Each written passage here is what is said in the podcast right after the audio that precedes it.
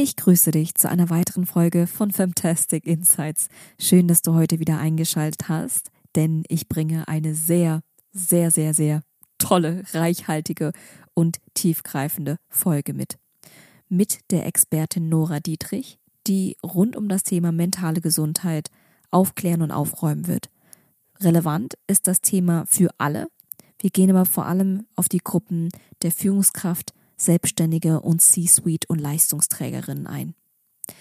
Bleib also ganz gespannt und finde in der heutigen Folge heraus, was alles unter mentale Gesundheit fällt und warum es Nora als eine Zukunftsfähigkeit betrachtet, welche Personengruppen besonders anfällig für mentale Krankheiten sind, was es mit dem Anxious High Achiever auf sich hat, was du tun kannst, wenn du in die Überlastung gehst warum es keine persönliche Schwäche oder Versagen ist, wenn du nach Unterstützung suchst, was du als Führungskraft tun kannst, wenn es deinem Team mental nicht gut geht? Und warum jede Organisation ihre Führungskräfte im Umgang mit Mental Health Themen schulen sollte, warum Verletzlichkeit im Beruf, Stichwort Vulnerable Leadership, mit einer Weitsicht und Verantwortung einhergeht, wann Emotionen im Joballtag unprofessionell sind welche Stigmata es gibt und wie wir mit ihnen aufräumen, wie Nora ganz persönlich sicherstellt, dass sie ihre mentale Gesundheit bewahrt und was du als frisch gebackener Selbstständige tun kannst, um mit dem Existenzdruck und der Unsicherheit umzugehen. Und noch ganz viele weitere Themen. Viel Spaß beim Reinhören. Hallo und herzlich willkommen. Ich bin Tila Pham und ihr hört Fantastic Insights der Podcast für persönliche Einsichten in die neue Arbeitswelt, kulturelle Vielfalt und mutige Karrieresprünge. Tiefgreifend, menschlich, stärkend.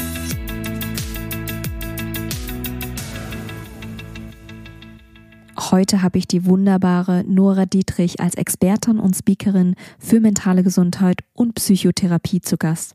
Ich muss ja zugeben, ich bin ein bisschen aufgeregt, denn die meisten Zuhörer und Zuhörerinnen, genauso wie ich, werden Nora über LinkedIn kennen, denn da teilt sie immer wieder tiefe Einsichten zum Thema mentale Gesundheit und schafft es dabei, die längst verstaubten Tabus über mentale Gesundheit zu brechen und die Psychologie wieder zugänglich und salonfähig zu machen. In dem Sinne, Nora, herzlich willkommen. Schön, dass du da bist. Ich freue mich riesig. Ja, danke, dass ich dabei sein kann. Ich freue mich sehr. Meine Lieblingseinstiegsfrage ist, welche Lektion hast du bereits in jungen Jahren gelernt, von der du heute noch profitierst? Ein ganz wichtiger Aspekt, den ich heute immer noch übe, also von dem ich profitiere, aber auch noch übe, ist das Loslassen. Also ich bin jemand, die sich sehr schnell festbeißt, ähm, noch härter arbeitet, noch mehr reinbuttert, ob in Beziehungen oder Ziele, ähm, im Job, wo auch immer. Und manchmal ist das Loslassen genau das, was es braucht, damit äh, wieder Platz ist für was Neues. Das fällt mir total schwer, ne, weil ich oft denke, okay, dann enttäusche ich Menschen, wenn ich zu etwas Nein sage oder mich aus etwas rauslöse oder wenn ich jetzt aufhöre, ne, hart zu arbeiten, dann bedeutet das das Ende, dann erreiche ich meine Ziele nicht, also häufig so angstgetrieben war. Und heute weiß ich, dass ähm, es nicht immer nur ums Werden geht, also um etwas zu werden, sondern manchmal etwas zu sein und diesen Moment auch auszuhalten und zu vertrauen, dass wenn ich loslasse, dass im Zweifel was kommt. Und so war es bisher immer. Also jeder große Karrieresprung ist vor allen Dingen dann gekommen, wenn ich ihn nicht irgendwie kreieren wollte, sondern weil er ne, sozusagen auf mich zugekommen ist und loslassen. Also auch mal so eine kleine Inventur machen und mal schauen, okay, wo halte ich an Dingen fest, die eigentlich gar nicht mehr zu mir passen, zu meinem Leben passen, zu der Idee, die ich von mir habe, zu der Vision, die ich von mir habe, passen um Raum zu machen. Ne, denn häufig verlieren wir so viel Zeit an Dingen, an denen wir uns aufreiben, die aber eigentlich gar nicht mehr stimmig sind. Genau, und ich glaube, loslassen ist so ein ganz großer Aspekt, der mir total schwer fällt, äh, aber häufig sehr lohnenswert ist ist eine Lektion, die ich direkt mit, weißt du, übernehme und so unterschreiben kann. Ich glaube, wenn wir überhaupt den Mut haben, auch Teile von uns selbst, von Konzepten und Ideen loszulassen, wie du so schön sagst, um überhaupt wieder Raum zu schaffen, um Dinge, neue, tolle Dinge empfangen zu können, dann ist uns geholfen. Super. So zum Einstieg für alle Zuhörer und Zuhörerinnen. Was bedeutet mentale Gesundheit für dich als Expertin und was fällt da alles drunter? Hm, also mentale Gesundheit ist für mich eine der Kernessenzen des Menschseins. Also zum einen ne, haben wir alle mentale Gesundheit. Ähm, es gehört zu uns. Es ist bestimmt, äh, wie wir durch den Alltag gehen. Es bestimmt, ob wir an uns selber glauben, ob wir uns Ziele setzen, die größer sind als wir selbst, ob wir in Beziehungen investieren können, uns darin ne, gesehen fühlen und andere sehen können. Und es bedeutet, ob wir was zurückgeben können. Also mentale Gesundheit ist so viel mehr als nicht erkrankt zu sein, nicht psychisch erkrankt zu sein, sondern es ist eigentlich fast wie so die Lebensenergie, die alles berührt, was wir im Alltag tun. Ne, wie wir ins Gespräch mit der Nachbarin gehen, wie wir ähm, im Job auftreten, ob wir ne, irgendwie für uns für uns einstehen oder nicht. Das ist alles geprägt davon, ähm, wie es uns eigentlich im Inneren geht, wie nah wir mit unseren Emotionen im Einklang stehen ähm, und wie wir das vielleicht auch nutzen für uns, um ein Leben zu gestalten, was lebenswert ist. Das heißt, für mich ist das so ein bisschen das Elixier, ähm, um ja in diesen Gestaltungsraum zu kommen. Und ähm, darunter fallen natürlich zum einen psychische Erkrankungen am Ende des Spektrums. Dazu gehören aber eben dann, wenn wir uns eher auf der Gesundheitsseite des Kontinuums befinden, auch Aspekte wie ähm, stärkenorientiert zu arbeiten, ähm, zu wissen, wer wir sind und was wir brauchen und das Leben dementsprechend zu gestalten. Und wie ich gerade eben schon gesagt habe, eben auch dieser, diese Komponente vom Wir. Ne? Also es geht nicht nur um mich und meine Gesundheit, sondern auch je nachdem, wie ich mit mir im Einklang bin, gebe ich dann eben auch ähm, an die Außenwelt ab. Ne? Sei es an die Familie, Freunde oder auch ähm, Arbeitskolleginnen. Also das prägt einfach, wie wir da sind. Ich fasse das mal für mich zusammen. Mentale Gesundheit ist nicht gleichgesetzt mit irgendwelchen Krankheiten. Burnout. Ne, das, was jetzt im allgemeinen Sprachgebrauch immer so leicht zu konnotieren ist, sondern nach deiner Definition ist es die Essenz des Menschseins. Alles, was uns ausmacht und vor allem auch die Frage, wie geht es mir? Und wenn diese, ja. diese Frage kann eben gut neutral und auch eher negativ ausfallen und all das spielt auch in das Thema mentale Gesundheit mit rein. Ja, ja ich finde, das ist ganz schön, ja, das ist ganz schön zusammengefasst. Genau, natürlich denken wir häufig an Erkrankungen. Mhm. Das ist ja auch das, wo ich herkomme, mhm. aus der mhm. Psychotherapie, wo es vor allen Dingen um das Heilen von psychischen Erkrankungen geht. Ähm, und trotzdem gibt es natürlich darüber hinaus einen ganz großen Teil des Spektrums von mentaler Gesundheit, in dem wir uns alle befinden und auf dem wir alle lang wandern, ähm, manchmal von Tag zu Tag, manchmal von Jahr zu Jahr, je nach Lebensumständen.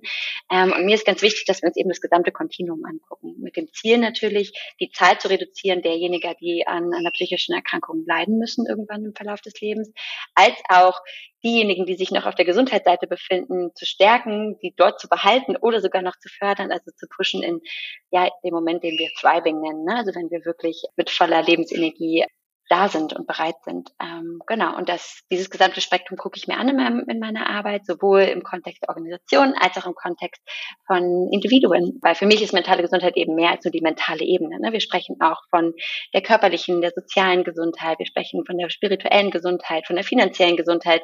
All das sind Aspekte, die sich eben auf die mentale, den mentalen Aspekt unseres Seins Einfluss nehmen.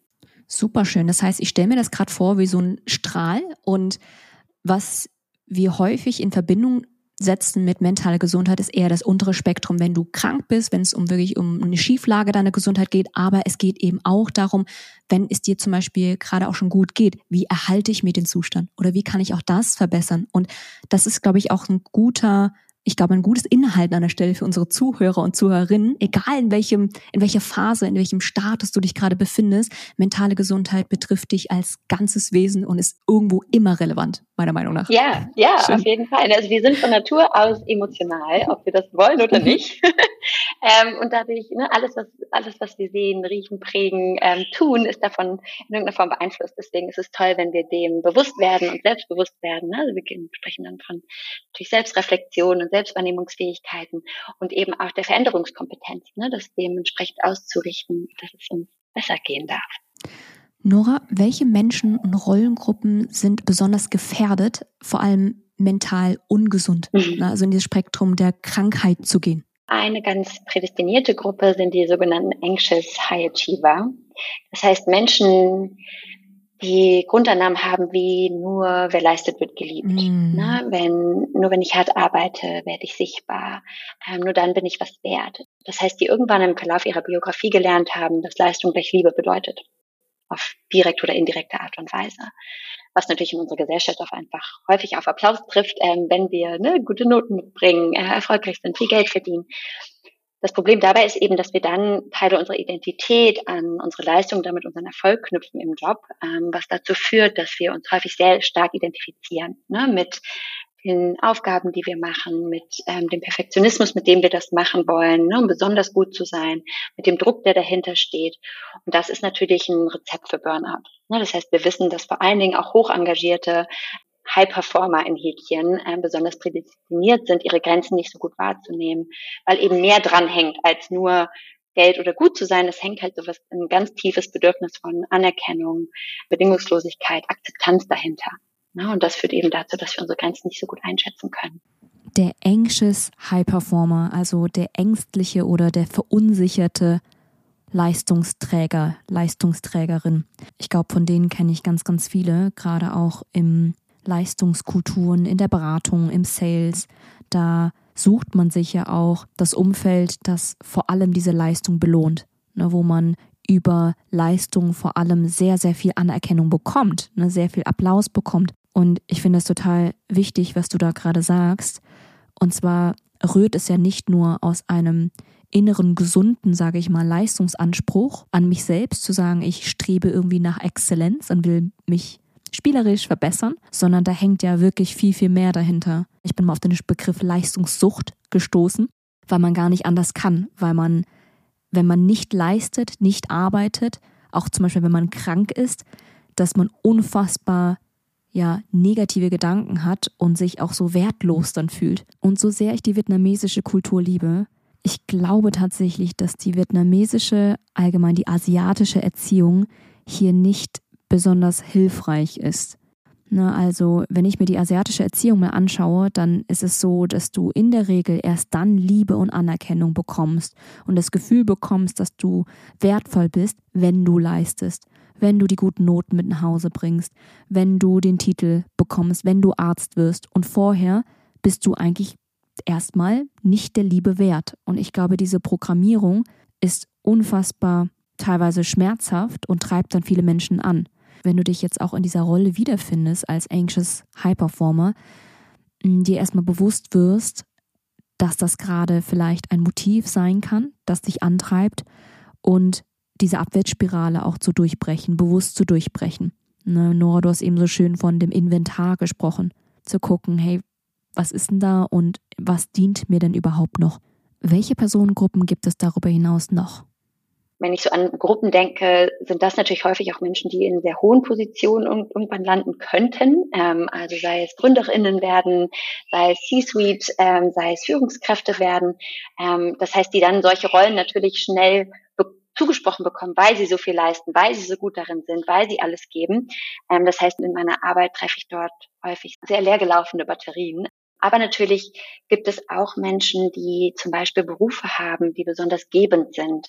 Also wenn wir mal an die Pflege denken zum Beispiel, an soziale Berufe, ob jetzt Ärztinnen, Psychotherapeutinnen ähm, oder auch Kindergärtnerinnen, Lehrerinnen, also Menschen, die sehr viel im menschlichen Kontakt stehen und ganz viel geben und ganz viel mitregulieren. Ne? Das heißt, die die ganze Zeit das Gegenüber spiegeln und versuchen, ne, ähm, in irgendeiner Form unterstützend dabei zu sein. Und wann wird das jetzt problematisch? Also ich stelle mir gerade vor, ich bin in dieser gebenden Rolle und reguliere emotional mit und spiegel und unterstütze mit all meiner Kraft. Zu welchen mentalen Problemen kann das führen? Und da sprechen wir von Compassion Fatigue, wir sprechen dann eben von ne, Carers Burnout, also einfach, weil wir so wenig Zeit und Raum haben, unsere eigenen Batterien aufzufüllen und gleichzeitig aber die ganze Zeit die Last anderer in unseren Container mit aufnehmen. Ne? Auch Psychotherapeuten, du hörst den ganzen Tag vor allen Dingen, ne, was im Leben anderer besonders leidvoll ist, was besonders schwer ist und versuchst eben zu unterstützen. Das bedeutet aber natürlich auch, dass du Informationen ausgesetzt sind, die was emotional mit dir machen. Das heißt, da ne, die, diesen Grad zu halten, bei sich selbst irgendwie auch gut Grenzen zu setzen, sich abgrenzen zu können, ist ganz, ganz wichtig, um gesund zu bleiben. Also das wären jetzt mal so zwei Risikogruppen, die ähm, mir sofort in den Sinn kommen. Auf ihnen lastet ja in der Regel immer tendenziell sehr viel Druck von außen. Und jetzt kommt noch hinzu der innere Druck, der dann auch noch kommt, der hohe Leistungsanspruch, der in der Regel überdurchschnittlich hoch angesetzt ist, ja. Und wenn die dann ermüden, nahezu ausbrennen. Ne, du merkst auch selbst immer, die, ihre Akkus sind total leer und ich arbeite ja auch viel mit Leistungsträgern und Führungskräften zusammen. Was, was können sie tun? Was sind konkrete Dinge, die du denen direkt mitgibst? Ja, also ich glaube, da gibt es ganz unterschiedliche Ebenen. Es gibt natürlich die ganz praktikable Alltagsebene, nämlich erstmal zu verstehen, was zieht denn an mir? Also was sind denn Stressoren, sowohl die großen ähm, als auch die Mikrostressoren. Manchmal sind es ganz kleine Aspekte, ähm, wie unser Alltag organisiert ist oder ähm, welche Konfliktlinien wir in Beziehungen haben zu Mitarbeitenden, Kolleginnen, Kundinnen, die uns besonders stressen. Ne, häufig sind es vor allem Beziehungen, die uns stressen. Aber ähm, erstmal zu fragen, was ist denn da gerade an Spannungen, ähm, die du wahrnehmen kannst? Was zieht Energie? Wo arbeitest du nicht nach dem Muster, was für dich eigentlich am besten ist? Also sozusagen weg von deinen Präferenzen, ähm, außerhalb deiner Neugierden, deiner Talente, deiner Fähigkeiten, ähm, das zu identifizieren. Ähm, und da dem natürlich die Frage entgegenzustellen, und wo ist das genau andersrum? Also wo kannst du nicht aufhören, ähm, drüber zu sprechen? Was begeistert dich? Was sind ne, Momente, wo du die Zeit vergisst? Also erstmal so eine Analyse zu machen, wie so eine innere Landkarte. Ähm, ne, was, was, was sind so Bereiche, in denen du wirklich aufblühst und was sind Bereiche, die vor allen Dingen Energie kosten und können wir daran was verändern? Ähm, die zweite Ebene ist eben die Beziehungsebene, wie ich gerade gesagt habe, denn häufig zum Beispiel bei Führungskräften ist es so, die sind häufig in so einer Sandwich-Position. Das heißt, die haben gar nicht so viele Möglichkeiten, jetzt die KPIs kleiner werden zu lassen und plötzlich den Stress von sich selbst und dem Team zu nehmen, weil sie die Entscheidungsmacht gar nicht haben. Und sie haben eben ein Team, für das sie sorgen müssen, die sie auch nur bedingt beschützen können. Ne? Das heißt, die sind häufig in so einer, in so einer Position von, von so einer Art ja, Autonomievakuum, was extrem Stress auslösen kann. Ähm, Gleichzeitig müssen sie die Organisation irgendwie vorantreiben. Also da auch nochmal zu gucken, in welchem Kontext passiert denn dieser Leistungsdruck und dieses Empfinden von ich kann nicht mehr. Und dann zu fragen, was davon können wir verändern, was müssen wir akzeptieren, was müssen wir loslassen ähm, und ne, wie, wie machen wir das am besten wenn es organisationale Probleme gibt, viel zu überzeichnete KPIs. Du kannst ja nur bedingt was tun in deiner Rolle. Und dann entsteht ja oftmals durch das Gefühl der wenigen Kontrolle, die man selbst ausüben kann, ja diese Anxieties, diese Ängste. Ich habe da immer so die schöne simplifizierte Modell vor Augen. Die Herausforderung ist größer als die verfügbaren Fähigkeiten, die wir haben. Und wenn das über längere Zeit passiert, kommst du immer wieder in diese Zone der Überlastung und der, der Überforderung. Und entweder kannst du dann deine Fähigkeiten hochschrauben, ne, versuchen noch besser, noch schneller zu werden. Das füttert natürlich auch deine Leistungssucht. Oder du reduzierst die Herausforderung, dass es machbarer wird, ne? also Verantwortung auch abzugeben und so weiter mhm, und so fort. Ganz genau. Genau, und das ist erstmal ne, so dieser ganz objektive von oben drauf Blick. Zweite wichtige Frage, die ich immer stelle, wenn jemand zu mir kommt, zum Beispiel im 1 zu 1, ist nicht nur warum, also warum kommst ja. du und warum jetzt, also warum ist jetzt der Moment, ähm, wo wir in die Arbeit gehen müssen ne, oder wo die, wo die Energie auch da ist, ähm, sich diese Themen anzugucken, denn das ist auch häufig ein sehr schmerzhafter Prozess. Das ist so einmal das Momentum und die zweite Frage ist, wie allein bist du in dem Thema? Also wer weiß davon?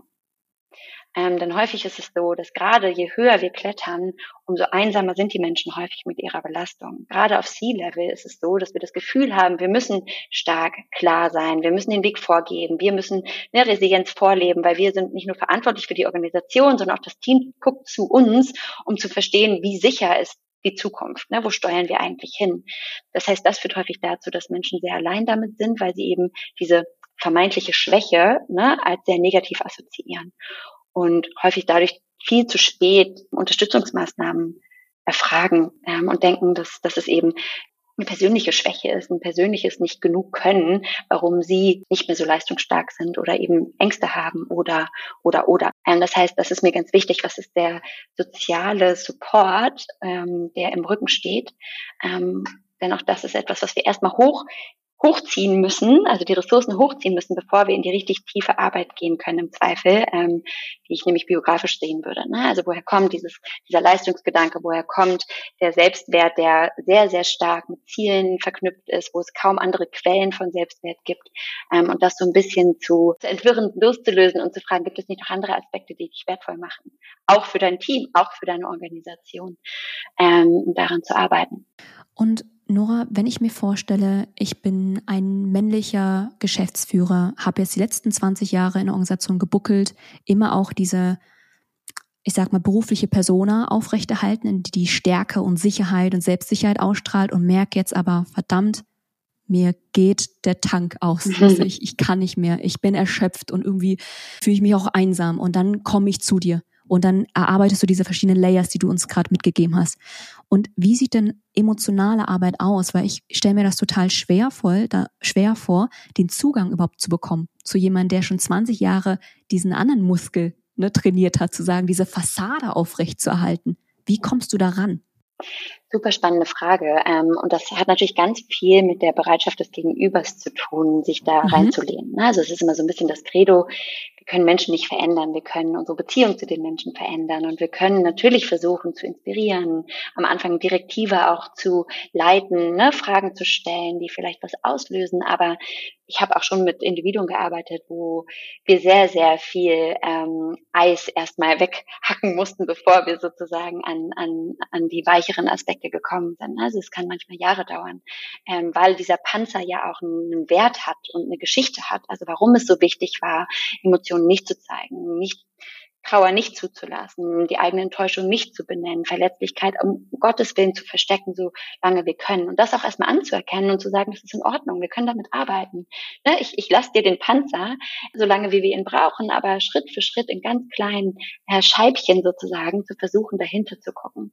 Was ich häufig mache, ist tatsächlich, ähm, wie gesagt, erstmal das Ganze zu validieren, ähm, gemeinsam zu reflektieren, wo war das hilfreich, das anzuerkennen, aber dann auch durch eher weniger kognitive Übungen so ein bisschen tiefer zu kommen. Also sei es durch assoziative Übungen, sei es durch Form von äh, geleiteten ähm, Achtsamkeitsübungen. Ne? Zum Beispiel klassisches Wort, was wahrscheinlich viele kennen, ist so die Arbeit mit dem inneren Kind. Also bei mir wäre das vor allen Dingen die Schematherapie. Das heißt zu gucken, welche Anteile, welche Stimmen haben wir in unserem System, wie hilfreich sind die, woher kommen die, was sind das für Elternstimmen oder Systemstimmen, die wir tragen wo unterstützen die uns, wo eben auch nicht mehr. Also erstmal zu verstehen, ich, ich de-identifiziere mich von diesem einen einzigen Leistungsteil, sondern sehe, dass es vielfältige Stimmen in mir gibt und dass ich aber eigentlich unabhängig von all diesen Stimmen ist.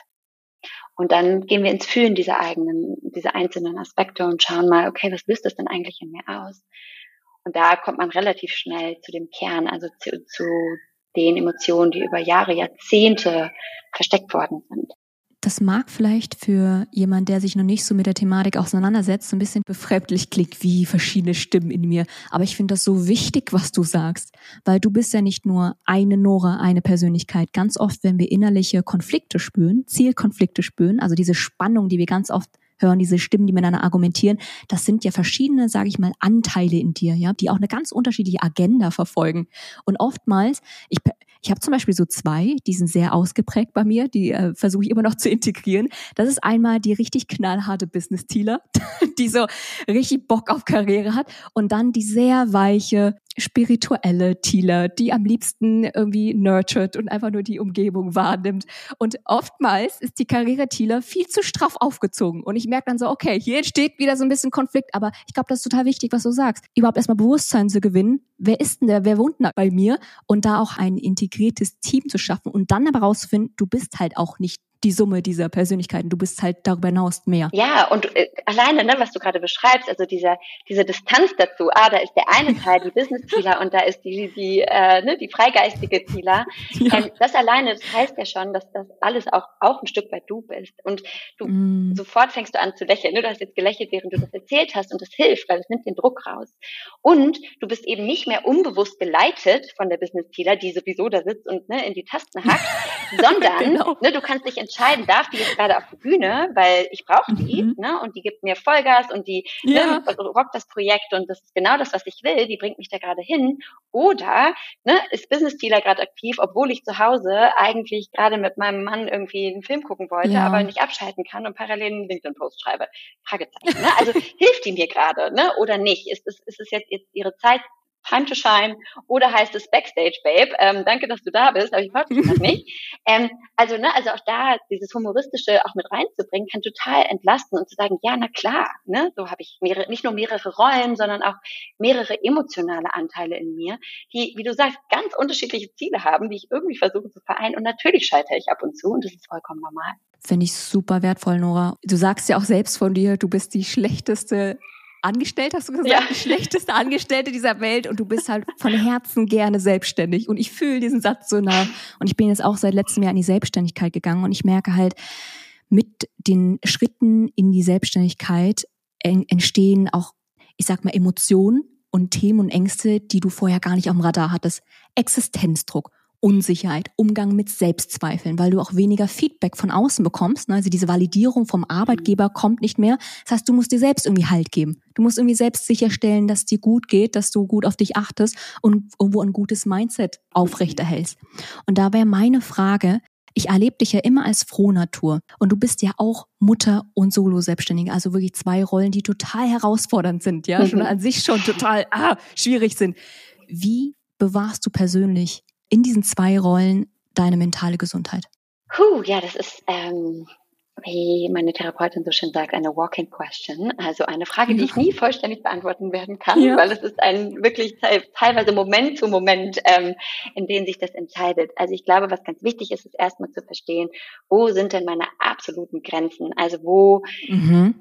also wo gibt's einfach nichts außer Stopp? Außer Nein, außer Umdrehen, äh, anders machen, weil das funktioniert nicht, weil es geht auf Kosten meiner Familie, es geht auf Kosten von mir selbst, es geht auf Kosten meiner Kunden, auf wen auch immer, aber hier funktioniert das nicht. Ne? Und diese Grenzen ganz, ganz klar zu haben, ähm, wobei natürlich auch ein gutes Werte, ein guter Wertekompass einfach unterstützen kann. Ne? Also ich nenne das immer, oder man nennt das auch even over, ne? Also was, was kommt denn, wenn ich mich entscheiden muss, wenn der Moment kommt, was kommt vor dem anderen? Ne? Zum Beispiel natürlich Mama even over Business, natürlich. Ne? So, ähm, mm, okay. Es gibt, es gibt simple Aspekte, wo, wo diese Entscheidungen getroffen werden müssen, aber es gibt natürlich auch ganz viele so Graustufen, wo das gar nicht so einfach ist, ne? immer so einen klaren Weg vor sich zu haben. Aber das ist ganz wichtig, das zu reflektieren und mir da auch regelmäßig Feedback einzuholen, von meinem Partner sowieso häufig auch ungefragt, ob, ob ich an der Grenze bin oder nicht. Ähm, aber das braucht es. Ne? Also ich nenne das immer so mhm. meine gegen Schienbeintreter. Ähm, Menschen, die mich sehr, sehr gut kennen und die viel früher als ich häufig merken, dass ich mich schon wieder in so einen Tunnel begebe ne? und schon wieder irgendwie vollkommen mich verliere in etwas oder viel zu viel Energie in was investiere, was gerade noch gar nicht so relevant ist. Ne? So, also immer schon Schritt drei vor dem ersten zu machen, weil ich so viel von mir erwarte. Ähm, das hilft mir total, weil ich das von innen manchmal noch nicht kann. Mhm. Und das ist auch okay. Ne? Ähm, genau. Was für mich total wichtig ist, ist tatsächlich Körperarbeit. Also weil ich so kognitiv unterwegs bin. Ich bin auch ein Schnacker 3000. Ich kann mich auch in alles reinreden und für alles begeistern. Und ich kann mir auch, wenn ich dann, ne, also ich kann dir meine gesamte Biografie auf 15 Flipcharts malen, gar kein Problem. heißt es nicht, dass ich das alles emotional verarbeitet habe, noch, dass ich das alles ja. geändert habe. Ja, aber das ist manchmal so ein Schutz, weil der es mir einfach macht, weil zumindest verbal kann ich mich total gut wehren und immer rausreden aus allem. Ähm, das heißt, ich brauche wirklich den, den Körper als ähm, sowohl Emotionsregulation als auch Stressabbau natürlich ähm, und manchmal wieder so wirklich bei mir anzukommen. Ähm, das heißt, dazu gehört Yoga, dazu gehört ganz normal spazieren gehen, dazu gehört wirklich auch manchmal Hardcore-Sport, wo ich auch da an meine Grenze gehe, aber auf eine andere Art und Weise. Ähm, also wirklich Nervensystemregulation, ganz simpel. Ja, ansonsten mit Kind ist es natürlich so, dass ich da zum Beispiel gerne arbeite. Also das mhm. klingt irgendwie absurd, aber manchmal eine Stunde mich einzutauchen in ein Thema, was mich begeistert oder eine Stunde mit dir zu sprechen, füllt sozusagen meine Liebesbatterie auf, ne? weil ich Zeit habe für mich und kann dann mhm. mit vollem Herzen wieder ins Spiel, in die Hülle, in die was auch immer. Wenn ich das den ganzen Tag nur mache, dann merke ich, dass die Batterie leer läuft und ich irgendwann spiele, aber ich bin gar nicht mehr da. Also ich spiele nicht auch, weil ich Spaß habe, sondern ich spiele, weil ich spielen muss. Und der Wert ist ein ganz anderer und das Kind weiß das. Ähm, Genau, also das heißt auch da, wie können sich die Dinge gegenseitig positiv benetzen, ne, statt die immer in Konkurrenz ja. zu sehen. Also zu sagen, ja, wenn ich aber nicht beim Kind bin, dann oder wenn ich nicht arbeite, dann, sondern zu sagen, hey, das ist so ein, positiver ähm, Zyklus eigentlich. Ähm, ne, so ein bisschen Work-Life-Cycle. Ähm, genau. Und ich glaube, so der letzte Punkt ist auf jeden Fall Freunde. Also ohne Freunde bin ich nix. Das ist wirklich, ähm, war schon immer meine Familie auch ein Stück weit, so Chosen Family. Ähm, Menschen, wo ich mich aufs Sofa hocken kann und einfach weinen kann oder schlafen kann oder auch einfach Blödsinn erzählen kann und alles ist okay. Ne? Also wo es keine Agenda gibt, keine To-Dos, kein ich muss irgendwie sein, sondern ich kann einfach sein. Ähm, und das ist super wertvoll. Nora, ich finde das so erfrischend, deine Antwort, weil andere würden ja vielleicht erwarten von einer Mental Health Expertin, weißt du, dass du alles raus hast, weißt du, dass es, dass es äh, mit links geht, dass du nie schlechte Tage hast oder wie auch immer, ja, was für Bilder im Kopf sind und dass du einfach so ungeniert, so eher ehrlich und wahrhaftig sagst, wie die Wahrheit aussieht und dass es auch Work in Progress ist, finde ich, macht Mut und nimmt auch so den Druck raus und zeigt vor allem auch, dass du da als Vorbild, weißt du, keine Hemmung hast, darüber zu sprechen. So, und das finde ich so, so toll, also so bestärkend. Danke. Ich nehme gerade nochmal mit, Nora, so, äh, so übersetzen für mich. Nummer eins war, sei dir über deine Werte bewusst. Und das heißt jetzt nicht einmal zu sagen, ja, mir ist jetzt irgendwie Familie wichtig und Arbeit ist mir auch wichtig, sondern auch eine klare, konkrete Hackordnung für sich klarzustellen. Im Falle von XY, was ist wichtiger als das andere? Ja, und dir so klar zu sein, dass du keine Kalorie verschwendest, da noch Entscheidungsparalyse zu bekommen, sondern da durchgreifen kannst, du für dich auch die Grenzen setzen. Ja. Dann das zweite, was ich mitnehme, ist die körperliche Komponente, wenn du gerade in sehr zerebralen Arbeiten mhm. bist, also viel denken musst, den ganzen Tag konzeptionell abstrakt agieren musst, bringt es immer was, die körperliche Dimension als Balance mit reinzubringen. Also schau, was dir gut tut, was dein Akku wieder füllt, was dich bestärkt mhm. hinterlässt. Bei dir ist es Yoga und Kraftsport. Und dritte, dritte Komponente ist Community. Community, wir sind, nicht, wir sind nicht hier auf der Welt, um alleine zu kämpfen. Das ist auch total unnatürlich, dass wir irgendwie alleine in einer Wohnung sitzen und nicht in einer großen Gemeinschaft sind. Das heißt, gehe auch bewusst, wenn du merkst, dass du gerade auch, es dir vielleicht weniger gut geht, wieder in Kontakt zu Menschen. Auch wenn da ähm, vielleicht die Hemmschwelle auch groß ist, ne? weil oftmals sind wir auf Rückzug aus und dann aber bewusst in den Kontakt zu anderen Leuten zu gehen. Ja, genau. Und das ne, hatte ich noch so dieses, die Schienbeintreter, also so das Board of Directors, ne, weil ich habe die eben nicht, ähm, die eben mich manchmal aufmerksam machen und der Spiegel sind. Ähm, weil das ist ganz wichtig, dass wir uns manchmal nicht so gut lesen, wie wir denken, dass wir uns lesen können. Ja. Und das ist auch okay. Auch das müssen wir nicht alleine schaffen. Es hören ja ganz viele Leute auch zu, die selbstständig sind oder selbstständig werden. Und ein großer, ich sag mal, eine große Hemmschwelle ist oftmals, ich will nicht selbst und ständig arbeiten. Mhm. Und ich weiß, da kommt wieder das Thema Grenzen hinzu. Aber nichtsdestotrotz machen wir es niemandem vor. Am Anfang gibt es Phasen, wo es sehr verdichtet sein wird. Es wird so sein. Ich habe auch Tage gehabt, da habe ich 14 Stunden gearbeitet. Und es ist aber okay für mich gewesen, weißt du, so, mhm. weil es eine gute, sehr, sehr gute 14 Stunden waren. Weißt du? Und dann muss ich am nächsten Tag ein bisschen kürzer drin. Aber was, wo, worüber ich mit dir noch ein bisschen sprechen wollte, ist, Nora, dieses, wie gehe ich denn mit diesem Existenzdruck, dieser Unsicherheit um? Ne, du hast jetzt nicht mehr mhm. regelmäßig Einkommen. Vielleicht gibt es auch überhöhte Erwartungen von außen. Was sind da konkrete Dinge, die du tun kannst, um dir selbst Halt zu geben? Mhm.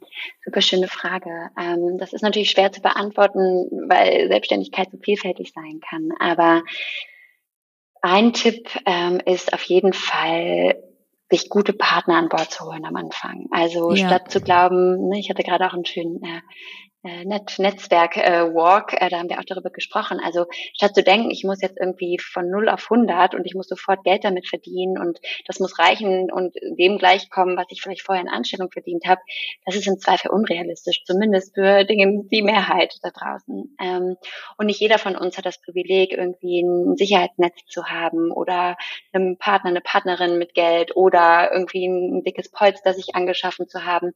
Das heißt, dann zu überlegen, wie was brauche ich an Minimum Einnahmen, damit ich zumindest schlafen kann. Dann bin ich nicht reich, dann kann ich keine großen Sprünge machen, aber davon kann ich leben.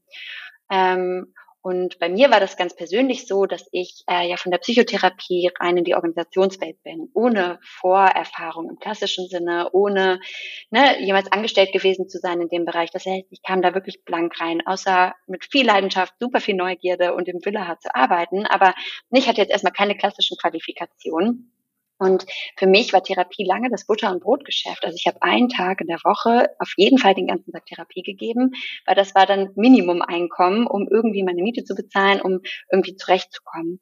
Ähm, und das war auch okay. Und dann habe ich mir Partner gesucht, für die ich gearbeitet habe, also die sozusagen meine Akquise gemacht haben. Ne? Also eine große HR-Beratung. Da bin ich dann als Trainerin mit aufgesprungen, konnte da natürlich viel lernen, aber ich habe da nicht viel Geld verdient im Vergleich zu meinem eigenen Tagessatz. Aber darum ging es auch nicht, sondern es ging darum, kann ich lernen und habe ich hier zumindest so ein bisschen das Gefühl, da kommt was rein, so, ne? damit ich mich dann, wenn ich mich in die Selbstständigkeit darauf konzentriere, dass ich das nicht nur angstgetrieben mache, weil das blockiert uns auch. Ne? Also sowohl unsere Kreativitätskraft, Kraft als auch unsere, unser Selbstbewusstsein und sichtbar zu machen, ne, Sales zu machen und so weiter. Das hängt hier zusammen. Das heißt, zu überlegen, gibt es Partner langfristig oder auch temporär, wo klar ist, hey, vielleicht arbeiten wir ein Jahr eng zusammen und danach brauche ich das nicht mehr und das ist auch total okay für beide Seiten. Gibt es sowas? Genau, also das war für mich ganz wichtig, wenn man nicht mit einem Side-Hustle anfängt. Viele fangen ja mit einem Side-Hustle an. Das heißt, die machen das parallel zum Job. Das ist natürlich auch immer eine gute Möglichkeit, um erstmal Selbstvertrauen zu fördern, um erstmal zu gucken, gibt es da eine Resonanz draußen im Markt? Funktioniert das, was ich mir hier vorstelle? Auf ein Netzwerk aufzubauen, wenn man es noch nicht braucht. All das sind natürlich Tipps, die super wertvoll sind. Genau. Also ich glaube, bei Existenzängsten ist es wirklich so, da kommt so ein bisschen darauf an, wer ist noch abhängig von dir, was, wie viel, wie viel Puffer ist da. Wenn da mehr Puffer ist, dann ne, kann man auch sozusagen ein Häkchen mutiger sein in dem Sinne ähm, und vielleicht auch ne, sich dann ohne Partner versuchen, irgendwie einen Namen zu machen. Aber ähm, ich würde das immer empfehlen. Und bisher, wenn ich Menschen mentore in dem Bereich, die das machen, die konnten alle spätestens nach einem Jahr ihre Partner abschneiden, ähm, ne, sozusagen liebevoll sich trennen. Ähm, und haben ihren eigenen Weg gefunden. Aber das braucht eben auch manchmal Hilfe. Und das Zweite, glaube ich, ist, ähm, sich nicht zu scheuen, Menschen danach zu fragen, Türen zu öffnen. Ich persönlich bin da total schlecht drin. Also es fällt mir total schwer, mich vernetzen zu lassen, ähm, nach was zu fragen. So, ich denke, ich muss das alles alleine hinkriegen, auch so eine alte Grundannahme von mir. Ich habe aber zum Glück Menschen in meinem Freundeskreis und Netzwerk, die ganz anders sind, die super klar sind und sagen, hey, ich habe gesehen, du kennst XY, ich habe die und die Idee, gibt es irgendeine Möglichkeit, dass du uns vorstellst? Und selbst wenn das nur einmal von 20 Mal klappt, hey, richtig viel gewonnen. Also auch das, wenn man das kann und äh, möchte, ähm, ist das, glaube ich, auf jeden Fall ein guter Weg, um so ein bisschen ähm, Speed dahinter zu kriegen. Genau. Also ich, ich sage immer, auf meinem Weg haben viele Menschen auf ihrem eigenen Weg angehalten, um mir eine Tür zu öffnen. Und das versuche ich jetzt eben zum Teil zurückzugeben, wenn ich kann. Also Menschen mit auf Projekte zu nehmen ne, oder zu vernetzen. Also dann auch wieder zurückzugeben, sobald man Luft zum Atmen hat, ist das, glaube ich, ein, ja, ein schönes Momentum. Finde ich super schön. Vor allem, weil ähm, ich glaube, am Anfang ist es oft so eine ganz diffuse Angst nach Sicherheit. Oh, da ist was, was ist, wenn ich scheitere? Und es so konkret wie möglich zu machen, ist auch sehr hilfreich zu sagen, hey, wie viel brauche ich denn wirklich zum Leben? Okay, eine Summe von XY, weißt du, 1000 Euro, okay, das ist jetzt greifbarer, weißt du, anstatt es so im Diffus im Raum stehen zu lassen. Und dann, wer kann mir helfen, das zu erreichen? So wie, mit welchen Strategien kann ich das erreichen? Um so einen Anteil, das vielleicht ein stärkeres Sicherheitsbedürfnis hat, ein bisschen zu befriedigen, zu adressieren, weil es bringt ja nichts, es wegzudrücken. Das ist so das, was ich so im letzten Jahr äh, lernen durfte, weißt du, dass es, dass es vollkommen okay ist, was ja. auch immer da hochkommt, aber ich kann es nicht ignorieren. Ja, und wir kommen gerade noch zu zwei Sachen. Das andere ist natürlich, sich auch äh, zu vernetzen mit anderen Selbstständigen, weil diese Ängste vollkommen normal sind.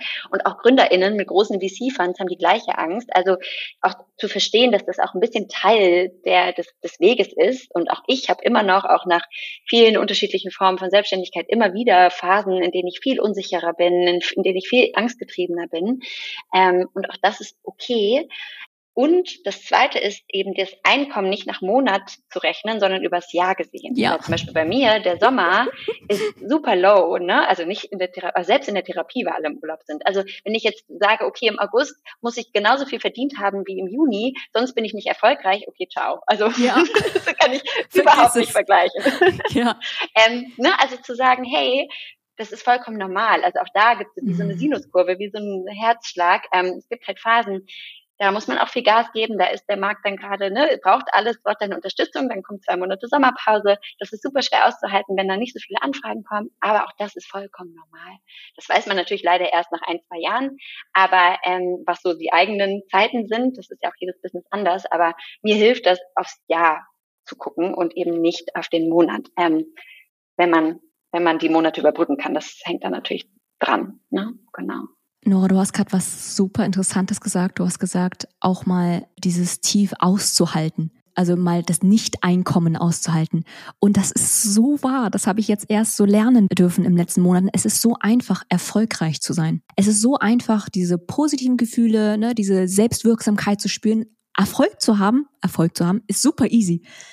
Woran du wächst und auch vor allem in deiner emotionalen Resilienz wächst, ist nicht Erfolg auszuhalten wie bist du, wenn keine Aufträge kommen, wenn du keine Bestätigung von außen bekommst, weißt du so, wie verhältst du dich dann und wie kannst du dich dann von innen heraus stärken und dich so ein bisschen auch wiederum loslösen, zur Seite treten und gucken, ah, interessant, dass du jetzt zweifelnde Gedanken hast, aber ja, vergeht auch wieder. Es wird auch wieder was Gutes kommen. So diese Objektivität auch ein bisschen herzustellen. Ja, und da hilft eben auch manchmal die Außenwahrnehmung einzuholen. Ne? Also wenn ich dann mit anderen Selbstständigen, wirklich auch Freundinnen spreche, die nehmen das ganz anders wahr. Ja, ich, stimmt. Ne? Also weil wir vergleichen uns ja meistens mit so Zielen, die extrem hoch gesteckt sind und ignorieren all die kleinen Ziele auf dem Weg dorthin oder verstehen auch gar nicht, wie viel Impact wir eigentlich für die Menschen haben, mit denen wir schon gearbeitet haben. Ne? Auch das, ähm, dass wir da in Erinnerung bleiben und resonieren und darauf auch so ein bisschen zu vertrauen. Aber wie gesagt, das ist natürlich eine privilegierte Position, das muss man dazu sagen. Aber ich glaube, es ist wichtig zu verstehen, dass es auch da Jahreszeiten gibt. Ne? Also auch das Business hat Jahreszeiten und nicht jede ist genauso schön wie die andere. Ähm, da braucht es dann einfach gute Unterstützung, damit man, damit die Selbstzweifel nicht überhand gewinnen und man dann denkt, oh Gott, ich muss sofort wieder aufhören und mich sofort wieder anstellen lassen. Ähm, das kann manchmal eine Lösung sein, ne? ähm, bevor die Angst überhand gewinnt. Aber auf dem Weg dahin gibt es noch kleine Stellschrauben, an denen man vorher drehen kann. Ja, so ein Fallback-Plan ist auch gut zu sagen, nach einem Jahr, wenn deine Reserven aufgebraucht sind, welche Option hast du dann? Und bis dahin erlaubst du dir auch diese Freiheit, diese mentale Freiheit, erstmal richtig auf die Kacke zu hauen, zu lernen, äh, Fehlschläge einzukassieren und äh, dich auszuprobieren. Ich glaube, mit dieser Leichtigkeit, immer diese spielerische Leichtigkeit, möglichst, hm, ich sag mal, aufrecht zu erhalten. Wohlwissend, dass es auch andere Phasen gibt. Und Safety Blanket, ne? also immer wenn ich über Teamresilienz spreche, das ist so wichtig. Also Phil Knight hat äh, Nike, Nike gegründet ähm, und das ist ja der Spruch ist ja just do it, ne? einfach mal machen und das ist ja auch so in unserer äh, Organisation Unternehmerwelt immer ja mach einfach mal, ne? so ja das klingt halt so einfach, ist aber nicht so einfach, sonst würden es ja alle machen, aber ähm, das ist immer so mein Paradebeispiel, weil selbst er hat sich während der Gründung zum, zum Accountant, also zum Steuerberater ausbilden lassen, um so eine Fallback-Strategie zu haben. Also wenn nicht mal Phil Knight es einfach mal macht, also ne, just, he, he just didn't do it einfach so, ähm, dann beruhigt beruhigt mich das. Also auch zu verstehen, hey, das, gehört dazu und das ist auch total in Ordnung, sozusagen ein Häkchen zweigleisig zu fahren, ähm, wenn einem das Sicherheit gibt, wenn man das braucht. Und vielleicht noch ein Tipp, den du eben auch angesprochen hast, dieses sich von außen Feedback zu holen, um seine eigene Wahrnehmung wieder zurechtzurücken, sage ich mal, in Verhältnis zu sehen, aber auch selbst zu trainieren, die kleinsten Erfolge zu feiern. Ich mhm. weiß, das sagt jeder, aber wer tut es wirklich? Also die, vielleicht dir auch ein System zu etablieren, ein Tagebuch oder ein Trello-Board, ein Notion-Board, das sich dran erinnert, was hast du heute erreicht, worauf bist du heute stolz, kleinste Dinge und das aufzuschreiben und diese Liste mal am Ende des Monats anzuschauen und wieder, weißt du, sich zu vergegenwärtigen, die Aufmerksamkeit überhaupt dahin zu richten, zu trainieren, auch auf das Positive und das, was da ist, zu konzentrieren. Das war auch ein Gamechanger für mich. Also ich habe das alles in Notion aufgebaut und es gibt mir so viel Halt, ne, dass, dass, dass ich mich selbst einfach selbst zetteln kann in dem Moment. Ja, weil das Gehirn guckt halt auf das, was noch nicht geschafft ist. Richtig. Ne? Ähm, und nicht auf das, was schon geschafft ist. Und das richtig. ist natürlich, das müssen wir so ein bisschen aus, äh, tricksen. Und da ist das natürlich auf jeden Fall ein richtig, richtig guter Weg. Ja, schön. Vielleicht noch den Schwenk. Was kannst du Führungskräften mitgeben, wenn du ein Teammitglied hast, das mit Mental Health Issues oder mit Problemen, Sorgen zu kämpfen hat? Was würdest du einer Führungskraft mitgeben, wie eine Führungskraft am besten unterstützen kann? Hm, also ich glaube, ganz wichtig ist, sich selbst erstmal zu fragen, ob ich den Raum und die Fähigkeiten habe, das zu tun. Also, ne, weil viele Führungskräfte haben das nie gelernt ähm, und das kann natürlich verunsichern, gerade wenn ich jetzt nicht klassischer People-Lead bin, sondern wirklich fachlicher Lead. Ähm, ich aber wahrnehme, dass ein Teammitglied vielleicht äh, plötzlich im Verhalten ganz anders auftritt, ne? Unsicherer ist oder wenn man lange Nächte ne, irgendwie arbeitet mhm. oder reizbarer ist, häufiger krank ist, was auch immer mir auffällt. Ähm, und das auch erstmal zu notieren und zu sagen, was sind denn meine Beobachtungen? Denn ne, wir sollten nicht immer sofort darauf schließen, ach ja, das muss irgendwie Mental Health sein, ne? es kann auch einfach was anderes sein, aber zu sagen, das, das ist das, was ich beobachte und zu fragen, okay, ähm, ist die Beziehung da, dass ich das ansprechen kann? Also dass ich in einem geschützten Rahmen eins zu eins ähm, sagen kann, hey, ähm, ich habe so eine Beobachtung, die würde ich gerne mit dir teilen, ist das okay? Ähm, sag mir gerne, wenn ich eine Grenze überschreite. Ne? Auch die Erlaubnis das, einzuholen, ne? Mhm. Ganz genau.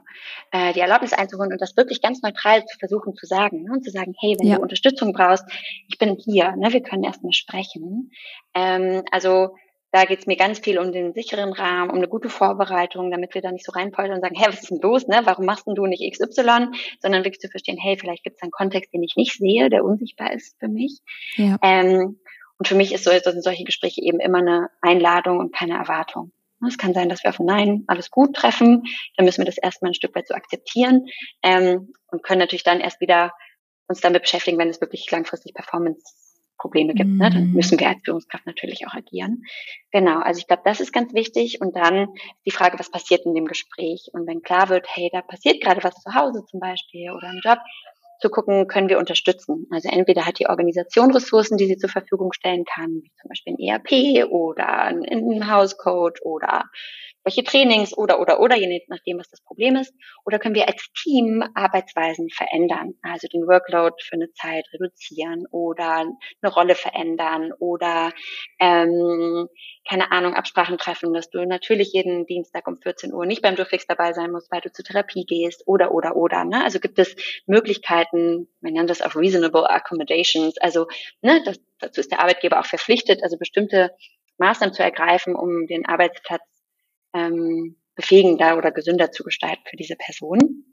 Genau, ähm, ganz wichtig. Dann gibt es HR natürlich, die dazu ganz viel Wissen haben. Also auch als Führungskraft zu verstehen, ich muss das nicht alleine klären. Aber ich sollte natürlich die Information für mich behalten. Und wenn ich sie teile, dann mir die, die Erlaubnis einholen, auch da. Ähm, außer es geht natürlich um Selbst- und Fremdgefährdung, dann gelten nochmal andere Regeln.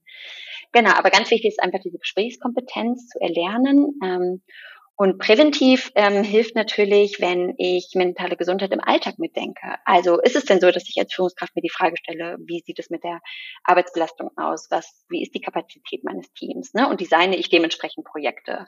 Oder haben wir Check-ins? Habe ich reg regelmäßige Wellbeing-Check-ins mit meinem Team? Ja oder nein? Ähm, lebe ich das Ganze vor, also ne, gesunde Verhaltensweisen. Nur 30 Prozent aller Führungskräfte leben gesunde Verhaltensweisen vor. Ähm, das heißt, wie präge ich denn eigentlich auch unbewusst die Arbeitskultur in meinem Team? Ähm, und was ist mein Mechanismus? Ne? Mein, mein Mental Health, ähm, meine Mental Health Toolbox war natürlich, wenn ich gestresst in den Job komme und ne, irgendwie total getrieben bin und reaktiv bin, dann löst das im Team natürlich auch Unsicherheit aus und die werden das im Zweifel spiegeln, weil sie denken, oh, hier ist irgendwas nicht okay, ich weiß zwar nicht was, aber egal, wir machen jetzt auch Vollgas. Also ne, das hat ganz viel auch mit einer Selbstreflexionsfähigkeit zu tun. Ähm, genau, und das wären jetzt erstmal so aus dem Bauch heraus die ersten Ideen, die ich hätte. Aber deswegen sage ich immer, ne, liebe Organisation, trainiert eure Führungskräfte. Das ist ganz, ganz wertvoll, weil Mental Health ist eben nicht nur ein Zustand von krank oder gesund, das ist vor allem auch ein Skill und den muss ich lernen. Das finde ich richtig powerful. Finde ich super, super wichtig. Und auch dieses, dieses bin ich befähigt, gerade zu helfen. Nicht, weil ich jetzt einen tollen LinkedIn-Post von Nora gelesen habe und jetzt denke ich, ich habe ihr beobachtet, dass jemand Burnout hat und konfrontiere ihn jetzt, weißt du, mit diesem Burnout, mit der Agenda jetzt darüber zu sprechen, sondern erstmal sich zurückzunehmen, nicht in die Diagnostik zu gehen, weil du bist wahrscheinlich nicht kompetent genug, um irgendwas zu diagnostizieren, sondern das Gespräch zu suchen und Halt zu geben, weil oftmals, wenn man wirklich gut zuhört, ja. und der andere sich fallen lassen kann und auch mal sich aussprechen dann, ein vertrauensvoller Rahmen entsteht, entsteht auch schon so viel Entlastung beim Gegenüber. Das merke ich immer wieder. Jeder strauchelt so gut er kann. Und wenn du mal fünf Minuten, weißt du, durchatmen kannst, dich jemandem anvertrauen kannst, ist das schon manchmal der Relief, den es ja, gebraucht hat. Genau, ne? Und nicht zu bewerten, ne? Und nicht mit so Plattitüden wie, ja, aber anderen geht's noch besser oder guck mich ist mal doch an. alles gut, du, du performst doch, ja genau, oder guck mich doch mal an, was soll Richtig. ich denn sagen? Ähm, ne? So, also genau, auch da, und das ist auch eine Kompetenz, die wir lernen können, ähm, sich auch mit den eigenen Stigmata auseinanderzusetzen. Ne? Ähm, was bewerte ich denn als negativ? In dem Kontext, was bedeutet Stigmatisierung und wie entstigmatisieren wir? Also Stigmatisierung bedeutet erstmal, dass ähm, wir im Prinzip Menschen in Boxen packen, äh, Stempel aufdrücken, Verhaltensweisen erstmal primär interpretieren und aufgrund unserer eigenen Filter dann eine Bewertung ähm, hinterlassen. Gut, schlecht, toll, ne, nicht so toll, ähm, intelligent, dumm, wie auch immer, was auch immer, welche Label wir in unserem Kopf haben. Ähm, und bei mentaler Gesundheit ist es eben häufig, ne, dass wir, also wenn wir an psychische Erkrankungen denken, dann denken wir an verrückt sein, an das Leben nicht unter Kontrolle mhm. haben, an äh, was auch immer, ne, dann Gedanken sind, ähm, die dann hochkommen. Und das hilft natürlich nicht. Ne? Also ein ganz, zum Beispiel einer der größten Mythen ist, dass Menschen, die mental, also psychisch erkrankt sind, keine High Performer sein können. Also dann wären unsere Organisationen ziemlich leergefegt, muss ich sagen, wenn das der Fall ja. wäre. Ne? Also ähm, auch zu verstehen, dass nicht jede psychische, psychische Erkrankung zu Leistungsabfall ähm, oder Minimierung führen muss. Also erstmal, was sind denn solche Gedanken, die wir haben? Häufig sind die geerbt und häufig sind die unbewusst. Ne? Also auch ich habe Stigmata in, hinsichtlich mentaler Gesundheit, obwohl ich ein Profi bin. Ne? Also auch ich ne, kann zum Beispiel am Cottbuser Tor in Berlin lang gehen und denken, ach, die Junkies, ne? Und denke nicht, oh, ne, die komplex traumatisierten Menschen mit ne, der und der Geschichte, weil in dem Moment habe ich die Kategorie, ich bin ne, in einem anderen Kontext und das zu ownen, also zu wissen, hey, auch ich blicke auf die Welt mit einem geweißten Filter ähm, und diesen Bias irgendwie sichtbar zu machen für mich.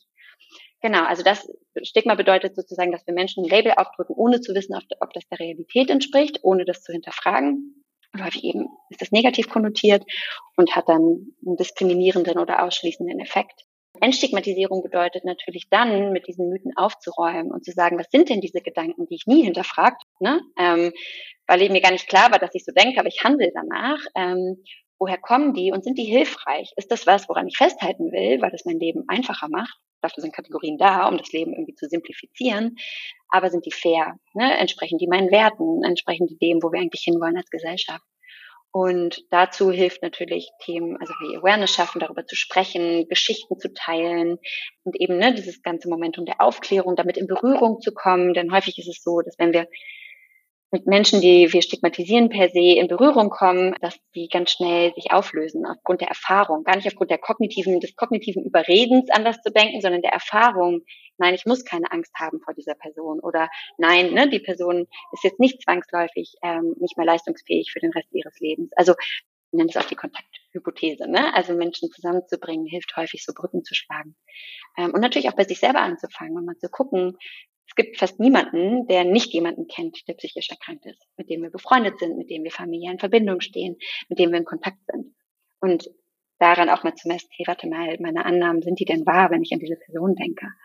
Ähm, denn es kann uns alle treffen und es wird 50 Prozent von uns ungefähr treffen. Das heißt, es ist wichtig, dass wir auch mit uns selbst liebevoll umgehen. Zum Abschluss, Nora, habe ich noch ein paar schöne Stigmas oder sag mal so Stigmata, Stigmas?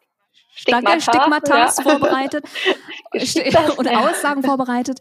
Und es sind, glaube ich, fünf Stück, die würde ich einfach mal vorlesen und gerne so deinen ersten Impuls bekommen, was dir in den Sinn kommt, was du darauf begegnen würdest, okay? Und ich lasse es unkommentiert und dann gehen wir einfach mal weiter. Weil okay. ich bin so tagtäglich mit diesen Stigmas, Stigmatas konfrontiert und würde gerne mal deine Meinung dazu bekommen. Okay. Wenn du Therapie brauchst, bist du schwach, verweichlichst und hast eine Meise. Nein. Wenn du Therapie brauchst und vor allem, wenn du Therapie machst, dann hast du eine im Zweifel tragische Lebensgeschichte ähm, Dinge erfahren, die du nicht hättest erfahren sollen, ähm, bei der es Unterstützung braucht, die aufzuarbeiten. Und wenn du in Therapie bist, dann bist du extrem mutig, ähm, diesen Schritt zu gehen. 68 Prozent aller Menschen landen nie in Therapie, die es brauchen. Also bitte, bitte, ähm, es ist ein Zeichen von Mut mhm. zu sagen, ich brauche Unterstützung. Wer Burnout hatte, ist nicht mehr belastbar und auch nicht mehr zu gebrauchen ähm, ich weiß gar nicht, was ich sagen soll.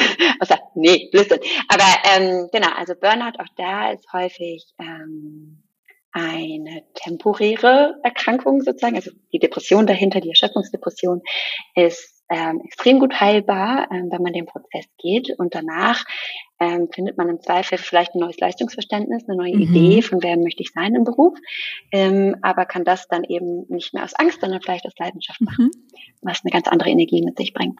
Sehr schön. Ich bin als Führungskraft hier, um zu führen und zu managen, nicht um Therapeut zu spielen. Richtig, ähm, du sollst nicht Therapeut spielen und auch nicht Coach, wenn du dafür nicht ausgebildet bist. Du bist aber als Führungskraft vor allen Dingen dafür da, das Potenzial der Menschen zu erkennen und rauszukitzeln. Und wenn psychische Erkrankungen oder einfach auch, mal, eine leere, eine leere Mental Health Batterie ähm, da sind, dann bedeutet das, dass, sie, dass du deine Mission im Zweifel nicht erfüllen kannst mhm. und deswegen auch da Energie investieren solltest. Und vor allen Dingen bist du Mensch und von Mensch zu Mensch ist das, glaube ich, das einzig Sinnvolle, ähm, eine helfende Hand auszustrecken. Wer am Arbeitsplatz weint oder andere negative Emotionen zeigt, ist unprofessionell. Puh, also je nach Kontext. Ne? Ähm, wenn ich jetzt in der Therapie, weil mein Partner sich von mir getrennt hat, äh, vor der Person weine und über mich selber spreche, ist das unprofessionell. Das ist nicht der richtige Kontext. Das würde ich unterschreiben. Das ist vielleicht trotzdem menschlich und mhm. ist trotzdem verstehbar. Aber es ist tatsächlich nicht dem Job angemessen in dem Moment. Ähm, mir ist ganz wichtig, weil in einem Job, je nachdem, was der Hintergrund ist, ist häufig einfach ein Zeichen von emotionaler Belastung. Ja. Also weil wir weinen ja nicht nur, weil wir traurig sind, sondern wir weinen aus Frustration, aus Enttäuschung, aus manchmal Wut, je nachdem.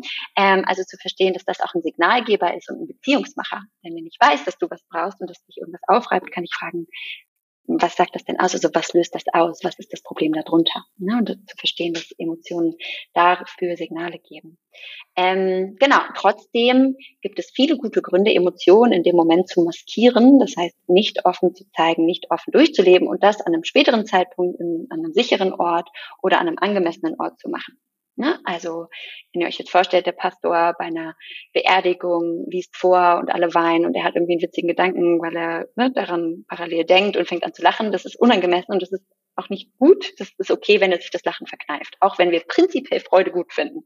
Das, da gibt es ja auch eine Passung. Ne? Das heißt, wir sprechen nicht von positiven oder negativen Gefühlen, aber manchmal von angemessen oder unangemessen in dem Moment oder hilfreich oder nicht hilfreich. Wenn zum Beispiel, ich hatte jetzt gerade ein Interview zum Thema verletzliches Leadership, Vulnerable Leadership ähm, und die Frage, ne, wie nutzen wir Emotionen, wann zeigen wir die auch als Führungskräfte? Und die Frage ist immer, hilft uns das als Prozess in der Beziehung für ne, was auch immer wir gerade tun, wenn ich das jetzt teile und zwar ganz verletzlich teile oder nicht, eine Entscheidungsfrage, die wir uns stellen sollten. Und wenn ich das jetzt teile, gerade im beruflichen Kontext, ziehe ich jemanden in die emotionale Arbeit ähm, ohne zu fragen, also emotional labor. Ne? Muss jemand dann mich regulieren, ohne dass ich das vorher gefragt habe, ob das okay ist, ob derjenige die Energie hat. Also wenn wir über Oversharing sprechen, ähm, sind das zwei wichtige Fragen, die man sich stellen muss, ob das gerade hilfreich ist oder nicht. Genau, aber per se Emotionen immer gern. Nora, wir nennen es kein Coaching oder gar Mental Health Training. Wir sind doch nicht irre. Können wir jetzt anders nennen? Oh ja, können wir das äh, Stressmanagement, High Performance Kompetenz? Ja, ja, habe ich alles schon gemacht. Ähm, ja, für mich ist das erstmal ein Zeichen, dass ähm, da Ängste im Raum sind. Also was wäre denn, wenn wir das so nennen würden? Wer könnte uns denn dafür kritisieren oder wie würde sich das negativ auf unser Bild nach außen auswirken? Oder ne, woher kommt diese Idee? Denn das trägt ja häufig eine Geschichte in sich. Ähm, mir ist wichtig, dass Mental Health ist ja erstmal, also ne, ist erstmal, wie, wie, wie ich es nenne, eine, eine Zukunftsfähigkeit. Und das ist traurig, wenn wir das nicht so nennen können. Aber es ist manchmal auch okay, wenn wir das noch nicht so nennen können. Mir ist es wichtig, dass wir trotzdem Räume finden, darüber zu sprechen und zu gucken, okay, wie weit können wir uns rauslehnen aus dem Fenster. Ähm, aber mit Irresein hat das mal gar nichts zu tun, sondern vor allen Dingen mit zukunftsfokussiert sein.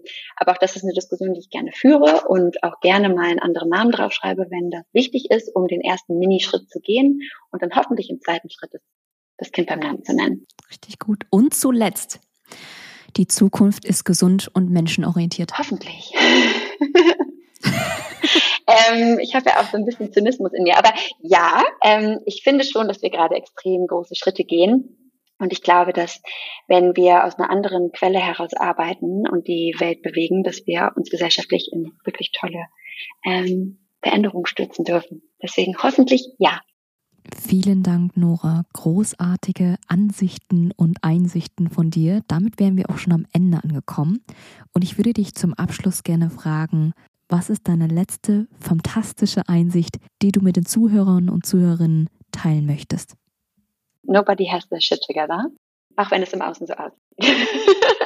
ähm, also, ne, das, es gibt immer auch eine es gibt immer das Sichtbare und das Unsichtbare und ähm, Interesse am Unsichtbaren zu haben, sowohl im Beruf als auch in den Beziehungen außerhalb des Berufs, bringt unglaublich viel Facetten und ähm, Potenzial für Verbindung und Potenzial für Innovation.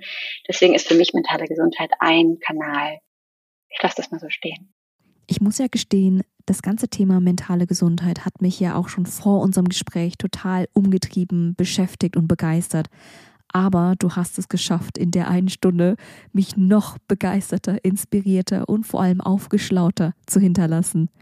Vielen lieben Dank, Nora, dass du heute da warst, die die Zeit genommen hast und mit uns so viel Weisheit, so viel Insights und vor allem auch so viele authentische und rohe ja, Einblicke in dein Leben, in dein Denken und auch in deinen Umgang mit deinem Thema mentale Gesundheit gegeben hast. Danke, dass du da warst und dass ich so viel von dir lernen durfte. Vielen lieben Dank. So, ihr Lieben, damit wären wir am Ende angekommen. Man soll ja bekannterweise aufhören, wenn es am schönsten ist. Ähm, schön, dass ihr heute wieder eingeschaltet habt und ein kurzer Ausblick für euch, wie es weitergeht. Denn wir feiern heute ja die neunte Episode. Die nächste Folge wird zweistellig. Deswegen plane ich die allererste Solo-Folge für euch. Und für diese Folge brauche ich vor allem eure Hilfe. Fragen, die euch gerade beschäftigen und auch Fragen, die ihr an mich habt. denn wie ihr wisst, ist in den letzten Monaten sehr viel passiert und ich würde gerne euch ein kleines Update geben aus meinem Leben, was so passiert ist, wo ich gewachsen bin und vor allem viele Fragen von euch beantworten. Ich freue mich riesig auf euch und bis dahin.